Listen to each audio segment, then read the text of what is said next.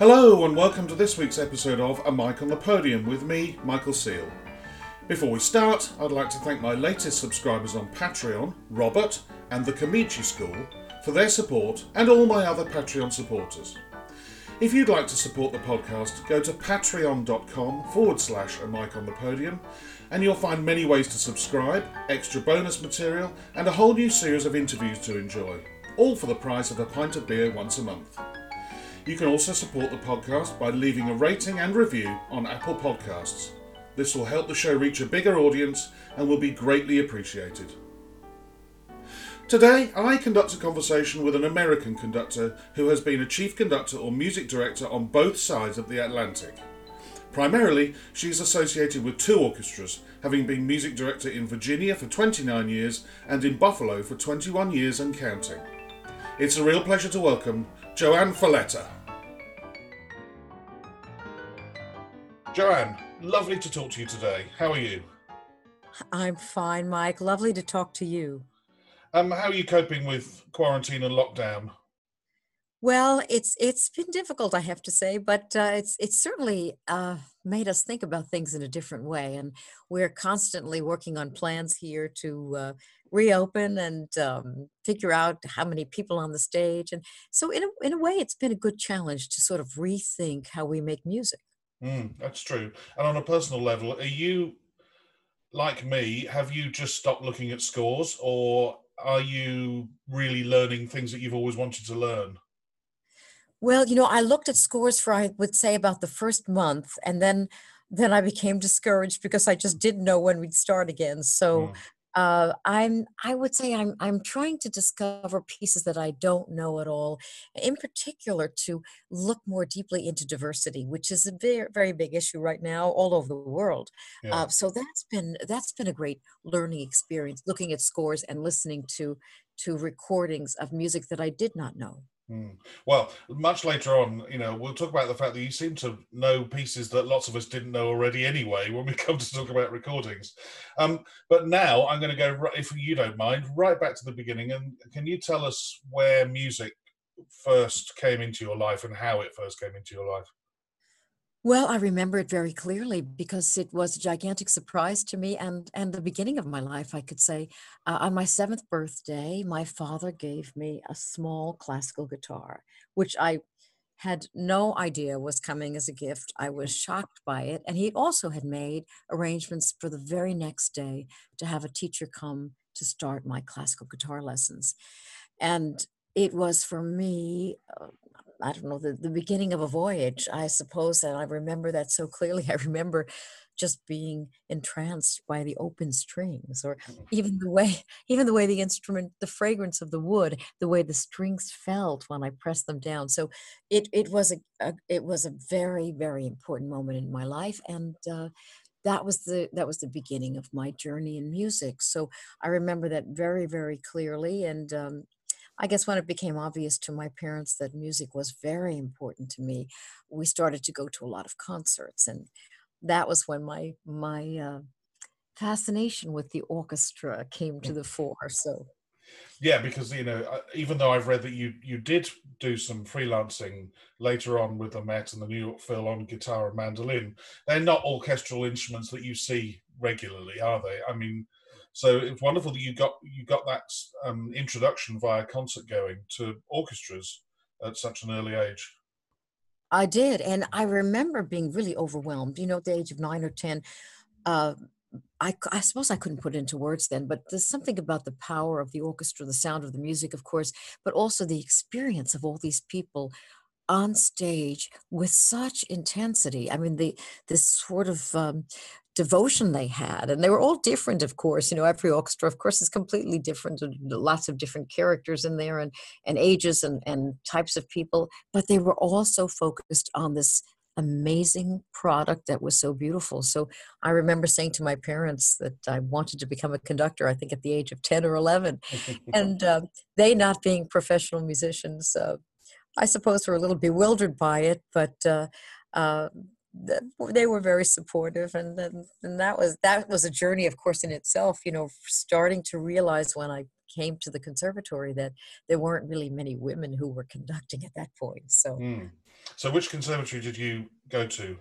I started at the Mannes College of Music um, because it was at that point the only conservatory in New York City that accepted the classical guitar as an instrument. Mm. Now, since then, um, I think almost every conservatory, every conservatory accepts classical guitar, but then it wasn't. It wasn't so common. So, I I went in uh, hoping to be a double major, and uh, after a year of classical guitar uh, and uh, and auditing the conducting classes, I was allowed to be a double major. So I don't know if they they ever had another double major of classical guitar and, and orchestral conducting, but but it was exactly what I wanted, and and uh, I'm so grateful to that school. And then when I went on to Juilliard for my master's and my doctorate, they did not have a program in classical guitar, but by then I think my my uh, interest was focused really more on the orchestra. I mm. just uh, I realized what a vast ocean of knowledge I needed, so I, I concentrated on that. I still play, and I, I played all my life, but but um, that was a turning point maybe for me. So at Mannes College and also at the Juilliard, who were your teachers? And if you could try and, I mean, I'm sure they were very different, but try and um, let us know what their sort of style was uh, whether they had an ethos, whether they had a, an overall, you know, whether they concentrated on stick technique or score study. Um, who were your teachers at this time? Well, uh, uh, let me talk about the two of them at Juilliard because they had the, really the most impact on me. Although I mm. did get to study with Semyon Bychkov at Mannes. Oh wow! Yes, Semyon had just come to Mannes uh, from the Soviet Union, and um, was our teacher for a while, and that was fabulous experience. Mm. But then when I went on to Juilliard, I studied with uh, Sixten Ehrling uh, and George Mester, and they were both very different. And for me, it was uh, the perfect blend of of uh, of approaches to conducting. With Maestro Ehrling, we would sit in his studio for hours, simply going over the scores Mm. every bar of every score that that I studied with him, and he he he had conducted almost everything. He was a music director of the Detroit Symphony for a while, and and several orchestras in Sweden. That was that was his way. He never really talked about technical things, although he might talk about something that was particularly challenging. But it was all about looking at every bar and understanding what the composer was writing and what you needed to do to support that to mm. support mm. that artistry. Uh, and with George Mester, it was exactly the opposite. We had a small, small class at Juilliard of four or five students, and it was all about technically helping the orchestra to play. Uh, how to realize the sound in your head through your gestures, how to run a rehearsal, how to talk to musicians. So uh, it was it was an amazing confluence for me to be able to work with two very different teachers. That's wonderful, isn't it? That you get that uh, overall package from two different people. That's super. Um, I, I, mean, I, feel very lucky, very lucky. Yeah, I mean, I, I did one year when I was at Conservatoire with Jonathan Del Mar, and we did an awful lot of learning scores and the practicalities of, of marking scores and things like that. But I don't remember him really often talking about stick technique. So you know, I had to fathom that out for myself, um, and I was lucky in the fact that you know I got into the CBSO and watched great conductors like Simon Rattle, and and sort of figured that out for myself. But yeah, I wished I'd had somebody say, you know, do this with your wrist. What you know, hold the baton this way. Uh, you do realise that if you do that gesture there, you'll get this sound and not the sound that you were after. Um, that sounds like a really good mix. Yes, and George George was like that. George Mester was exactly like that. He had he had exercises that we practice for for you know the depth of the sound and and uh, ways of going in and out of subdivisions that we practice. So so it was it was quite different than mm. you know the technical. When you finally felt comfortable with it, it enabled you to not think about it, which was very good. And we had also the really wonderful opportunity since he lived in New York and was a very generous person to have Leonard Bernstein come in and give us master classes at mm. Juilliard, which Mike, as you can imagine, was always terrifying. It was terrifying. You know, Leonard Bernstein for us in the United States was was uh, you know like a, an idol of of extraordinary proportions. I mean, he was an American who who was conducting all over the world, and he was he was a, a, a multi-talented musician of, uh, of of the highest order. So so studying with him was at one at the same point terrifying, but but also so uplifting and. Mm. Uh, and for for Maestro Bernstein, it was all about the emotion in the music. It wasn't about, and that was something different than the other two. It wasn't about technique. It wasn't about um, um, even even specific score study. It was more about uh, when we were studying Carmen, for instance, of imagining being in the bullring and the sun beating down upon us and the smell of blood there and, mm. and the crowd screaming uh, and that's that's how he lived his life in this music and it was it was thrilling to be in his presence and, and hear him coach us. That reminds me very much of an experience I had with somebody I think is has a similar sort of mentality in that um, when Andris Nelsons joined the CBSO as music director and I was assistant conductor, I he came to watch me do a rehearsal and I, I wanted to make sure that he was happy with me being assistant conductor. And afterwards, we sat down together and, and he'd seen this rehearsal. It was the first time we we worked on a, this piece of Stravinsky, and then he said the magic words to me. He said, Yes, but Mike, when are you going to talk about the music? And for him, it was all about the music making, it, and it didn't matter what the gestures were, or how he did it, or what metaphors he used. It, it was everything was about serving the music and getting it out there, and and it changed my entire approach about you know I was often thinking so much about things I should be doing technically or things I should be saying when he just said, look, it doesn't matter, just get it out there. And it sounds like Bernstein was the same. By then he'd he'd he'd realised you could conduct, but he wanted to see what you were going to do with the music. Is that right? That's right. It was exactly that way. It was exactly that way, and uh, and it was a, a, very important lesson because, of course, you know we, we are, especially when we're starting, we're really concerned about are we are we clear? Can mm-hmm. people follow us? Are we are we making that retard in quite the right way? And you know, for Bernstein, watching him uh, conduct because he would always conduct our our orchestra afterwards. Watching him conduct, it was a revelation because it was very hard for us as conductors to see what exactly he was doing. But somehow, Mike, the orchestra always knew. Yeah. They yeah, yeah. played things so beyond their ability and their experience level. And I think it was because he sort of beamed out that love of that music to them. I mean, he just, he just, it was a force, mm. and they were able to follow things that, that uh, I know they would never have followed with any other conductor. He was, he was quite amazing in that way with his sheer love of that music and passion for that music.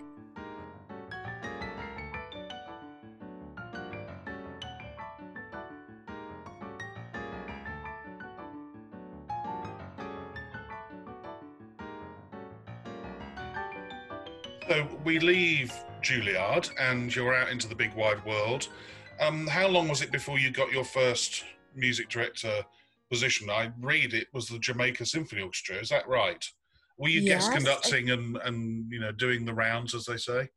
Well, no, actually, it was uh, Jamaica is is a, a, sort of a borough of of New York, so it was yeah. uh, it was an orchestra in New York, which was, uh, and I was doing it while I was actually um, at Juilliard. Oh wow! Yeah. And it, and it. It's it's it's a very humble beginning, I have to say, Mike, because this was a this was a community orchestra, and I was for one year their assistant conductor, and at that point, the music director, I, I mean, to be honest, couldn't take it anymore and left. So uh, they gave me the job. Now it what didn't have any salary, but uh, but I had an orchestra, mm. and these orchestra members, you know, it gave me a certain respect for community orchestras, which I still have.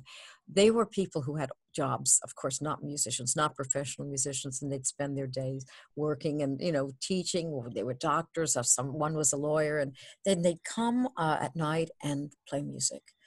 Uh, was it perfect? No, but I realized what a special thing it was to be in the middle of these pe- people's mm. lives and and it was a beautiful thing and and slowly um, i began to ask friends at juilliard and mannes and manhattan to come and be with us and they were always particularly interested if we did uh, very big repertoire you know like big stravinsky uh, uh, ballets or a Mahler symphony. That's what they wanted to, to do because they knew they had to try this out once. Not mm. they can play these things. So, so with them i was able we were all able to do all these big pieces for the first time partly with community players and uh, largely with young players in conservatories so that was my first I would I wouldn't say professional, but it was my first real learning experience. And then when I was at um, Juilliard, I did get my first professional job, which was the music director of the Denver Chamber Orchestra. That's mm. for a New York girl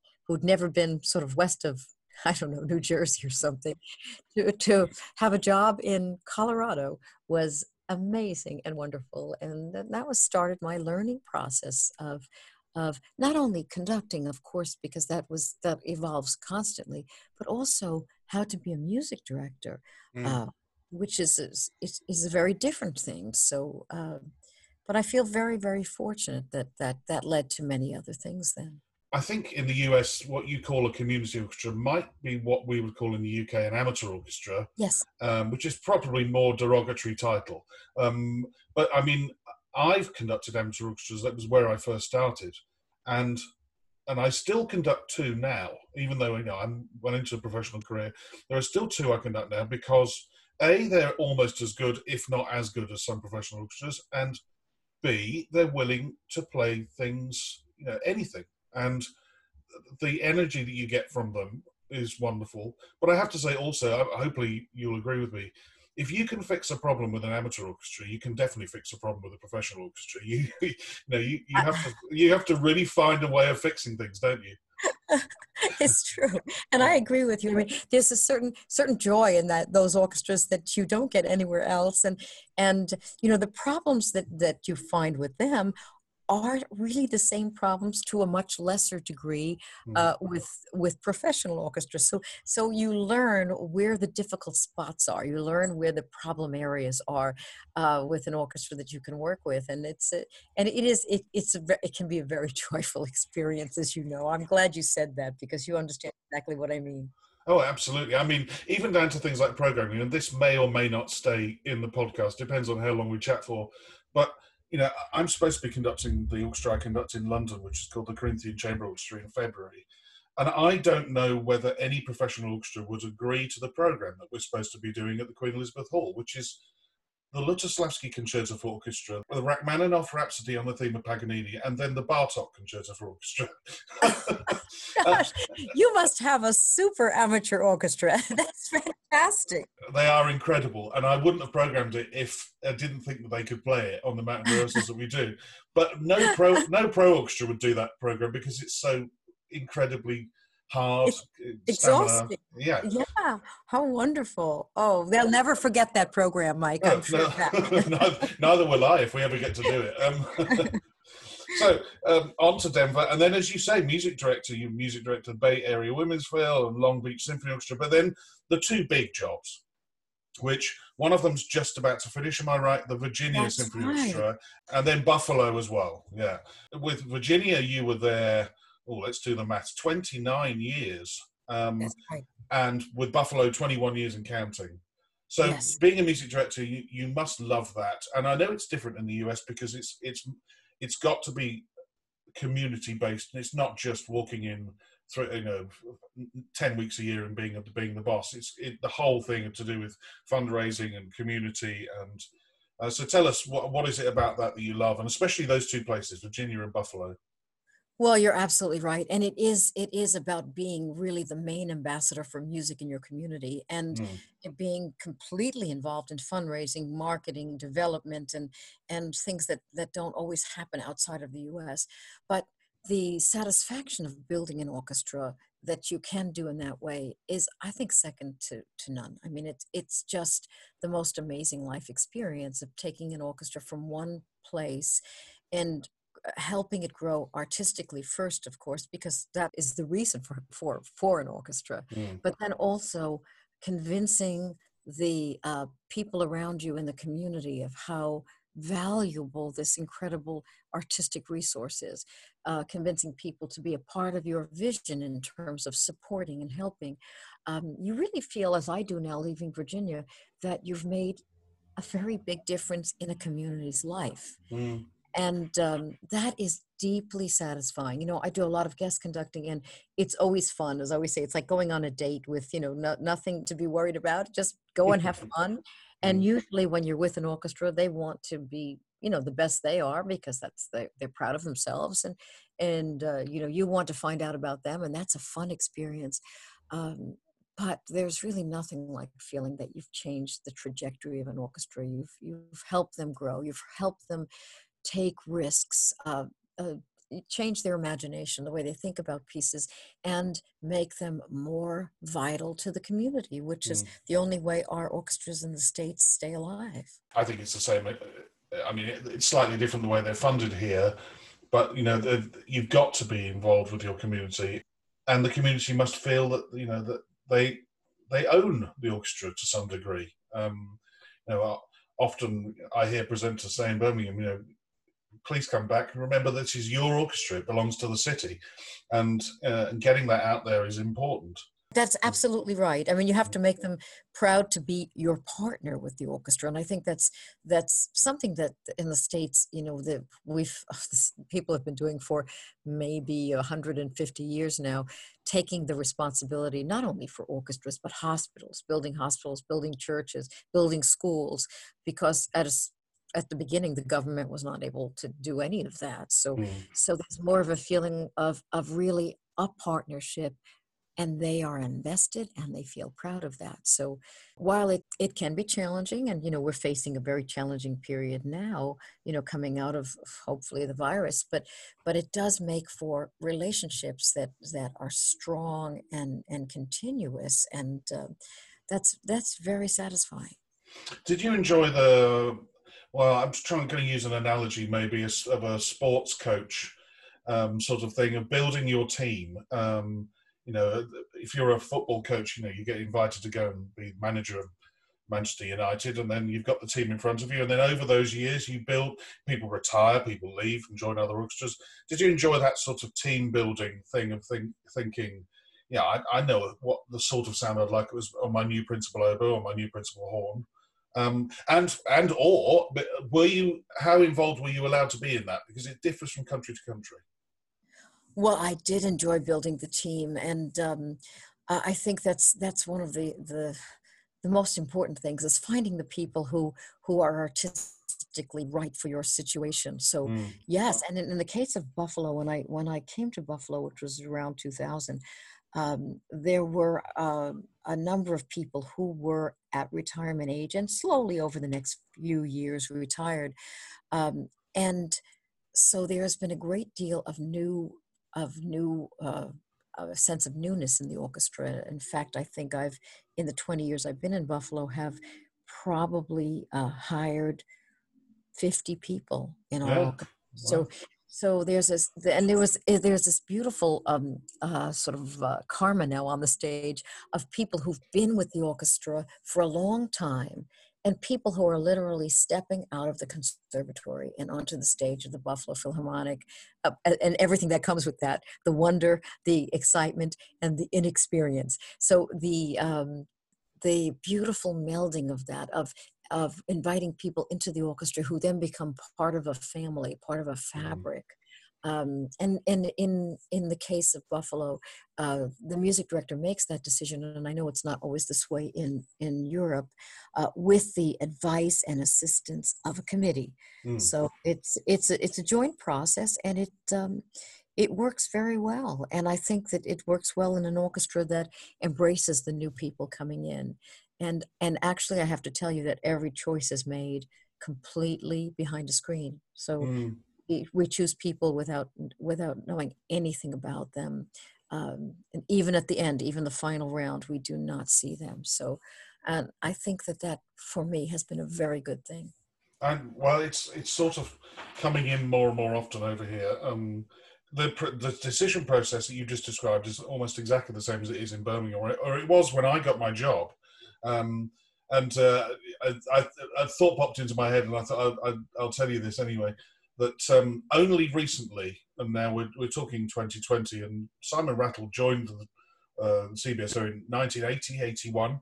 Only recently, I think the last person who was in the orchestra before he joined left. and those people were called the pre-Ratelites. Um, so I'm wondering whether you know there's a similar thing that we you know pre-Joannalites that can be used in Buffalo or Virginia that people who were there before you started. But yeah, it's amazing, isn't it, that that mixture of blend of the older people who, who were there, you know, been there 30, 40 years, and can pass that the way the ways on to the younger ones who, as you said, are just fresh out of conservatoire it's, it's wonderful. It's a hmm. wonderful thing, you know, because that the uh, when I first came to Buffalo, there were people who who played with uh, our first music directors, William Steinberg and, and Josef Krips. They'd actually played with these people. There were people who came to the Buffalo Philharmonic as principals from the Cleveland Orchestra, and who could tell me stories about rehearsing with Szell I mean, that was an amazing time for me, you know, as a, a relatively young conductor coming in and hearing stories about Szell who is one of my heroes of hearing personal stories about this man. Uh, and now, of course, most of the people in the orchestra uh, don't probably never even saw Leonard Bernstein in person. Mm.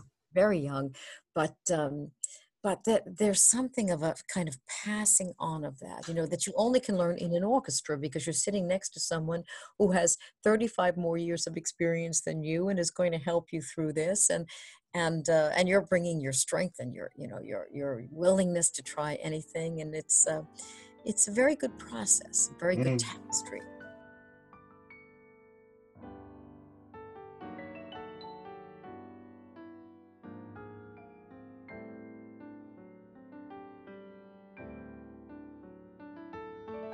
you mentioned earlier guest conducting. Um, how do you find first dates? How do you find first dates with orchestras?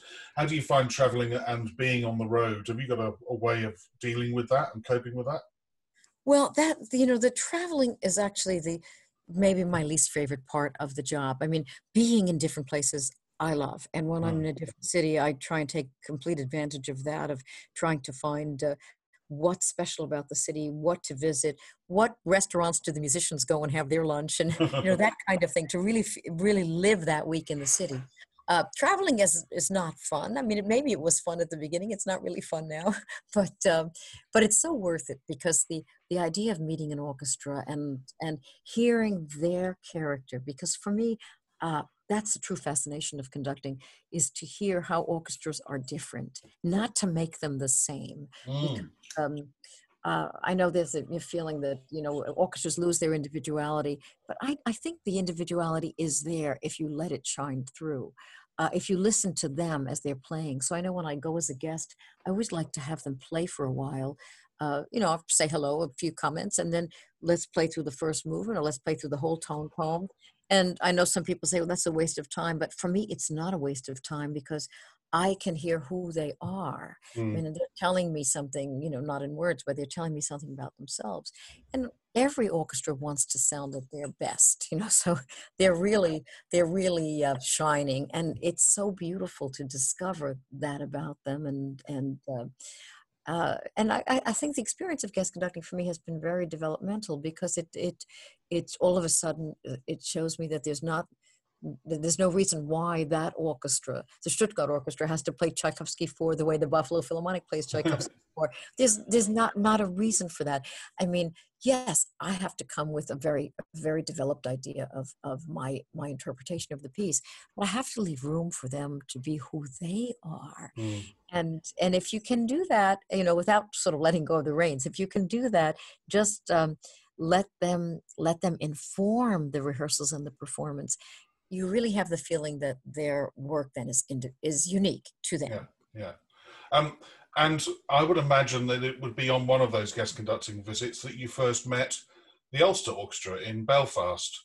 And to my next question, which is having been music director in Virginia and Buffalo and other places in the US, and then music director in Belfast with the Ulster Orchestra, what did you find the biggest differences were either side of the Atlantic um, in approach or uh, personality, or um, what was it like?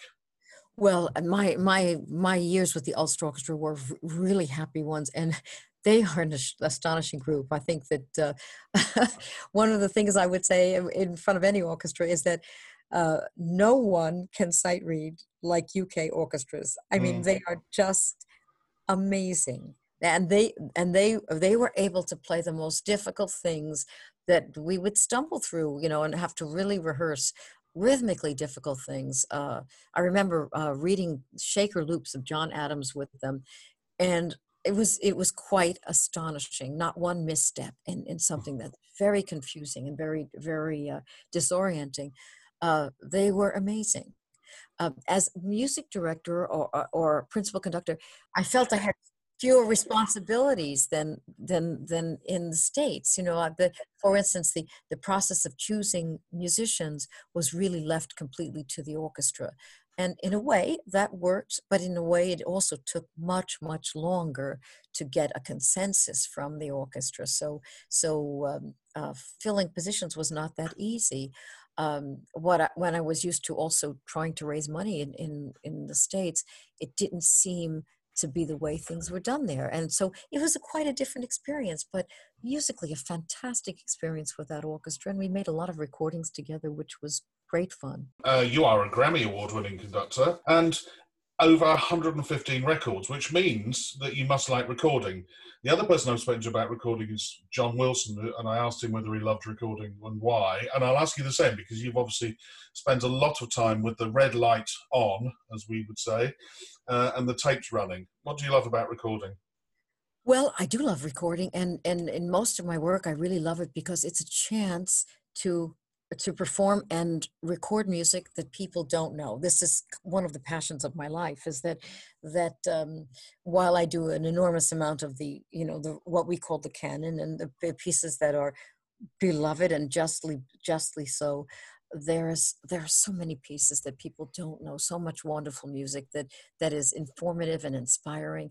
So uh, much of my recording life has been dedicated to that and yeah. i've loved that because the musicians are also for the most part discovering this music too. It's all new it's new to all of us and in a way that's really helped buffalo in these 20 years um, develop um, not only their expertise about recording and their strength and their their focus, which recording teaches you, but also their sense of adventure and mm. in a way their sense of trust in each other and in me and vice versa, so that that we can tackle something that no one's ever heard and there's no recording and there's no performance history of it.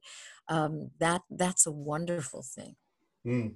Well, it's funnily enough um, as we mentioned earlier about pieces that nobody knows, and I said that you know you you do record things that are on the very extreme edges of the repertoire, if I put it that way. There was a student at the Birmingham Conservatoire where I go and conduct uh, two or three times a year, who came bounding up to me and said, "I think you're going to love this recording, Mike," and thrust a CD into my hand and it was the Glière Symphony Number no. Three, which is subtitled Ilya Muromets, which is a monster of a piece. Um, yes. And I was going to ask you, what was it like to record that? I mean, did you do it over a? Did you had you performed it before you recorded it, or did you do it first and then performed it? Uh, we we always perform first. I mean, it's yeah. it's not in, in, Ulster, of course. We we would do recordings that we never played. I mean, never played a performance of, but they mm. they were able to sight read on an astonishing level. But in Buffalo, we do we have the whole week to live with this piece, and it in some ways it's better because we we really develop with it in that time, and and uh, so we had two performances, and uh, uh then we brought it to Carnegie Hall. We, mm. we were we um, which is thrilling for us. And then we recorded it. So uh, it is a monstrous piece, but it's if I wish it could be played more often. It's just so huge, but mm. it is his masterpiece and, and an astonishing work of music. It won't, it won't be performed for a while, I fear. uh, looking at the orchestration, I mean, it, you know, it goes into that big bag of pieces that we won't be hearing live for quite a while, I think. That's right. sadly. Um, I've asked every conductor this question, and uh, and the conducting geeks message me to say thanks. I do ask every conductor this question. When you come to learn a new score, and as we've just said, you learn a lot of new scores or unfamiliar scores. Do you have a, a method or a process of learning the score? Do you mark your scores? Do you use colours, pencils, or whatever? How do you go about it? Well, I do. I do have a method, and and it's um it's something that I learned. You know, when I worked at the Women's Philharmonic, I was conducting every concert of pieces that were brand new. Either they were pieces from the past that had never been played by written by women, or contemporary pieces that we were doing the world premiere of. And I realized that uh, the first thing for me was to somehow get a sense of the architecture of the piece. So uh, describing how I studied it uh, was sort of from the largest perspective of it down to the details. Mm. You know, it, looking at a, a, movement, let's say, and, and getting the, the, the two big sections or the three big sections of it, and then in each of those sections, finding the themes and finding the connections, and then moving down to actually instrumentation of how it was different and how it was used and, and key relationships. So I, I always start from the biggest building, I guess, the biggest view of the building, and then work towards the details. Mm. And I do mark mark my scores, and uh, sometimes I do use colors I mean, because I find that that the important thing when you're conducting is is as, as you do too. I mean, it's not to look at the score, but to be able to look at the musicians and, and communicate with them and sometimes seeing big shapes or big uh, swaths of the music easily and quickly, that can help. Yes. And I always do, and I think it's critical, is I always mark bar periods because that to me that helps me see the trajectory of the work and how how the composer is thinking i mean when he elongates a phrase or truncates a phrase what does that mean but i can see it you know quickly and uh, when you're looking around at a hundred people maybe and and trying to you know to to, to sort of include them all in, in what's going on, having a marked score helps me. Mm, I, I agree with you. Um, you know, it makes it pop off the page and it makes me sometimes not have to go, you know, with my eyes quickly to the far left hand side of the score to see who was playing. I can see it because I've marked it in and it's right. obvious, you know. Um, and it, yeah, it mean for me, it means my eyes are in the score less. But then I know other conductors who've come on this podcast who said, "Oh, if I wrote the things in my score, I'd be looking at the score all the time." So it's different for everybody. But um, yeah, it seems to be quite a common thing that people start with a massive, the sort of big global architecture, and then bring it in, in, in, down, down into focus onto details. That seems to be a, a common plan. Um, well, and I think it, it works because, of course, when we're performing the piece, and this is true for every musician who performs any piece, uh, we have to give a sense of that architecture back to yes. the audience only through hearing, which is which is really difficult to convey a sense of of rightness and trajectory and form uh, subconsciously to the audience. So mm. so if if the conductor has to know the shape of that from the beginning. I've had people on here who've been involved with the setting up of youth orchestras and people on here who've been involved with the setting up of record labels. Um, what I've never had is somebody who has been involved with setting up of a competition, the JoAnn Falletta Guitar Concerto competition, where they get to play with an orchestra in the final round. And so, what inspired you to set that up, and what were the difficulties or joys in doing that? Well, the joy, of course, is that guitar is my instrument, my yes. main instrument, and I still play, and and so I have an empathy for guitarists. And um, I realized that while there were solo competitions for guitar, and there are a number of them, there was not a competition that would enable guitarists to play with an orchestra. So most guitarists never had that opportunity, or mm. or were afraid of that opportunity, didn't know how to do it. So uh, we set this up. Um, was it 16 years ago, or uh, I think uh, now that um, our 10 finalists would come to Buffalo, and, and they came from all over the world, and and three of those would be chosen as finalists who played with the orchestra. So three of them had the opportunity to play with the orchestra. The other seven actually played their own concerts, solo concerts in Buffalo. So they were really invited as guest artists as well. Mm. Uh, but um, the orchestra has played, I think, every guitar concerto ever written, and and some of them, like the Rodrigo Concierto de Aranjuez, many times. Yes. But um, but it was wonderful to see the talent of guitarists all over the world. I mean, we have never had a winner of the competition that was from US or Canada. And mm. you think that would be the closest place, of course. But we've had winners from Russia, we've had winners from South America, Europe, Asia, China, uh, Korea.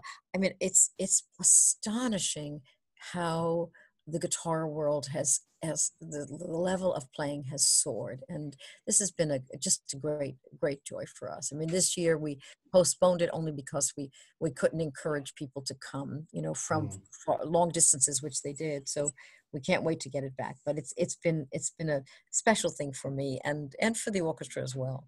I think the byproduct is that you know if if i were to lay a bet somewhere and said um oh, uh, there's an orchestra playing a concert, and the concerto's a guitarist. uh, the, what get have a guess what piece they would be playing. I would imagine ninety nine point nine percent of people would say I bet you it's the Rodrigo, and I think the byproduct would be that now, as you said, you they get a chance to play a different concerto. You know, most guitar soloists, and there aren't that many in the world, but most would probably wheel out that concerto much more than any other piece. Um, right. And it must be a joy for them to be able to play something else. Um, well, it is. And we specifically uh, make it a requirement that uh, we will, uh, we have to have three different concertos in the finals. So yeah. some of the guitarists are very, very clever and very wise about uh, finding a, a, concerto that's not that well known, yeah. uh, and they might have a better chance, you know. But um, but I, I can't complain about the Aranjuez. It certainly is beautiful, and audiences love it. But but there are so many other wonderful guitar concertos too.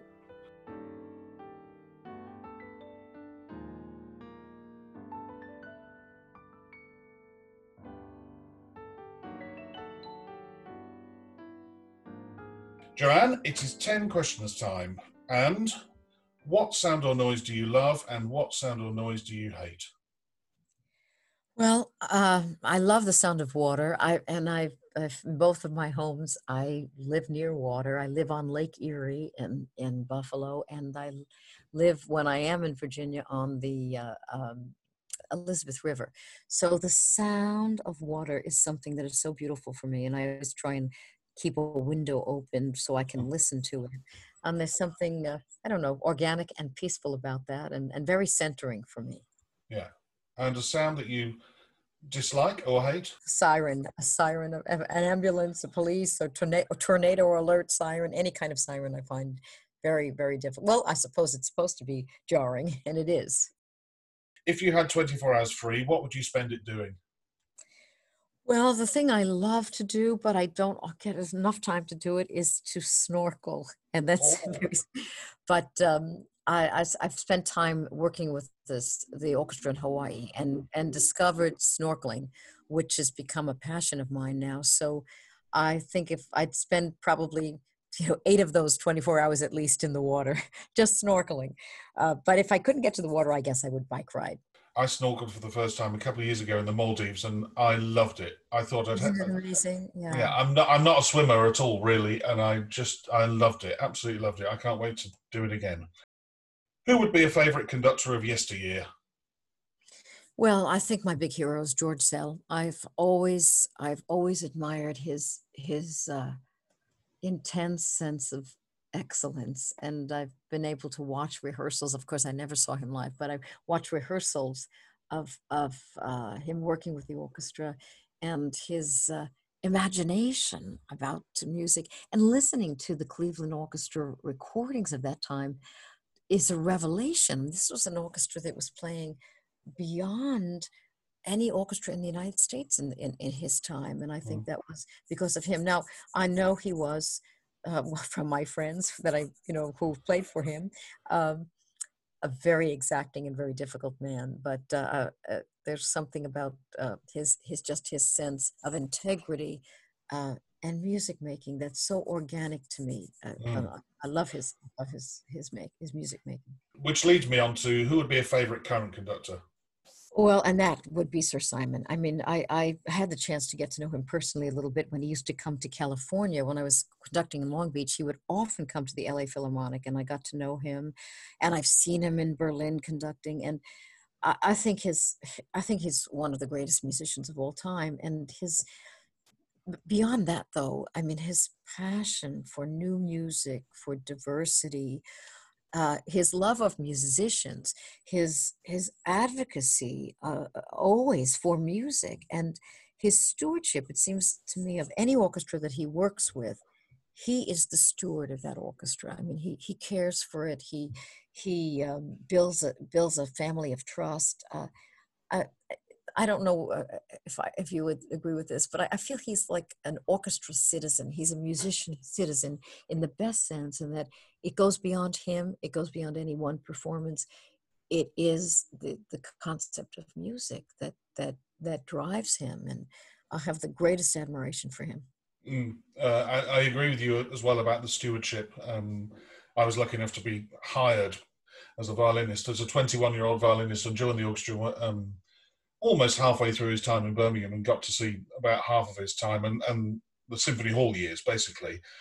And yeah, I mean, absolutely the way that he was involved from top to bottom. Um, yeah, incredible, um, incredible person to have around um, in every aspect. This can be technically the hardest, you know, three eight over three sixteen with a you know jump in the air, or it can be you know a Wagner opera that killed your back, or it could also be a piece that you've just found emotionally you cannot conduct anymore. So, what is the hardest work you have ever conducted? Well, and uh, uh the work I'm about to say really sort of fits all of the, all of those qualifications, and it was the Bernstein Mass, ah. um, and uh, simply from a point of physical exhaustion, it it was the hardest thing I've done physically. It was two hours of standing without a break and without without any rest whatsoever two hours of continuous music without a pause. Um, and not only was music continuous it was an incredible amalgam of styles. I mean it would go from classic to rock to pop to choral music. Everything was rhythmically complex and it was emotionally draining. I mean mm. it, it it it was it was um intellectually challenging emotionally challenging and in the end after after many months of studying it and not feeling that i, I could get my arms around it at the end at the end of the, the last performance i found that it had been so fulfilling. And i realized i was crying. I didn't even really know why but i was i was overwhelmed by it. But it was the most uh, draining the most difficult work i had ever conducted. When traveling abroad to conduct what item could you not leave home without books and and I still like to use books rather than a a, a, a pad. Mm. Uh, books, poetry books, novels. Uh, I have to have them. In fact, I think I would be quite panicky if I found myself on a plane without at least two or three books, mm. just to know that I have them. I won't finish them all, but they're there. So I have to have books around me, and traveling especially. I've never really thought about it. But I'm with you on this. I actually prefer a book to a Kindle or a whatever you want to call them. Yes. Why? Yes. I don't know what it is. Maybe it's just a physical thing being in your hand and you can flick the pages and you know I don't know what it is, but yeah, I much prefer them. I think it's the same with me. I love the idea of flipping back to check on something or to reread something again. And while you can do it on a Kindle, it's not it's not that organic. I think so. Mm. So uh, but I, I do like books and so it does take a little bit more room and i've got to carry on as like a big a big pocketbook or something but but it's well worth it and i always find i feel very grounded when i know i have books with me. What is the one thing you would change about being a conductor? Well the traveling and I, that's that's just it sounds practical and, and mundane but that's what it is. I mean the the act of getting from one place to another is not doesn't hold any appeal for me anymore but mm-hmm. being in that new place uh, is is so inspiring that that uh, I do it and I and I will continue to do it but but the traveling if I could sort of beam myself to the other place I'd be very happy but it's mm. not going to happen what profession other than your own would you like to attempt well, I always have loved to write, and in fact, I think that that that goes sort of hand in hand with music. I mean, it's a language, and music mm. is a language, and the pacing and the the um, the interpretation of how we speak and how we create music is somehow tied in my mind. So, writing would be something that uh, that I could see if I, for some reason, did not become a musician, would have really enjoyed, and I still enjoy when I get a chance to write. If the world were to end tonight, what would be your choice of final meal and drink? Well, this is going to sound very nostalgic, but I think I would love to have a, a my grandma's ravioli one more time. Uh, we spent every Sunday afternoon when I was a child at her little little uh, apartment in Little Italy in New York, and she always made ravioli. But I still remember that. I haven't had tasted it for a long time, but if I could have that with a glass of red wine, that would be heaven for me. That sounds wonderful. Really enjoyed our chat today, JoAnn, and I hope to see you after all of this COVID stuff is over. I too, Mike. This was a lot of fun, and you made it very much, very so enjoyable. A Mic on the Podium was devised and produced by Michael Seal with music by Ben Dawson. Next time, I talk to an Israeli conductor who started conducting very young and has gone on to be chief conductor with both the Iceland Symphony Orchestra and the BBC Scottish Symphony Orchestra. He is also the driving force behind a music festival that started in Iceland but has now expanded across the globe. Until then, bye bye.